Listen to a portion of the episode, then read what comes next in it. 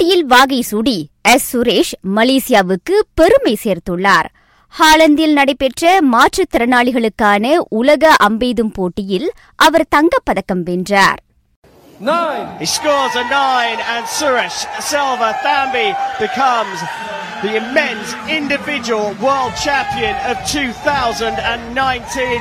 And look at the delight on his face.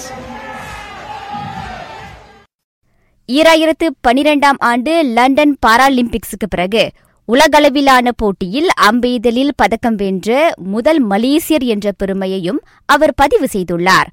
அவ்வெற்றியின் மூலம் சுரேஷ் ஈராயிரத்து இருபது டோக்கியோ பாராலிம்பிக்கிற்கு தகுதி பெற்றுள்ளார்.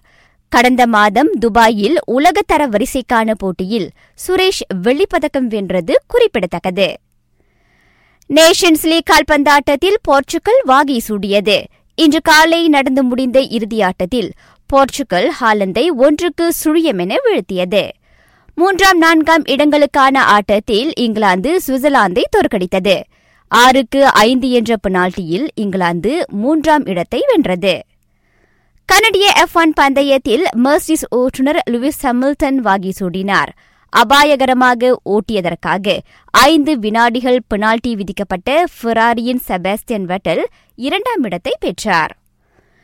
பிரான்ஸ் பொது டென்னிஸ் போட்டியில் ரஃபயால் நாடால் பன்னிரண்டாவது முறையாக வாகி சூடியுள்ளார்.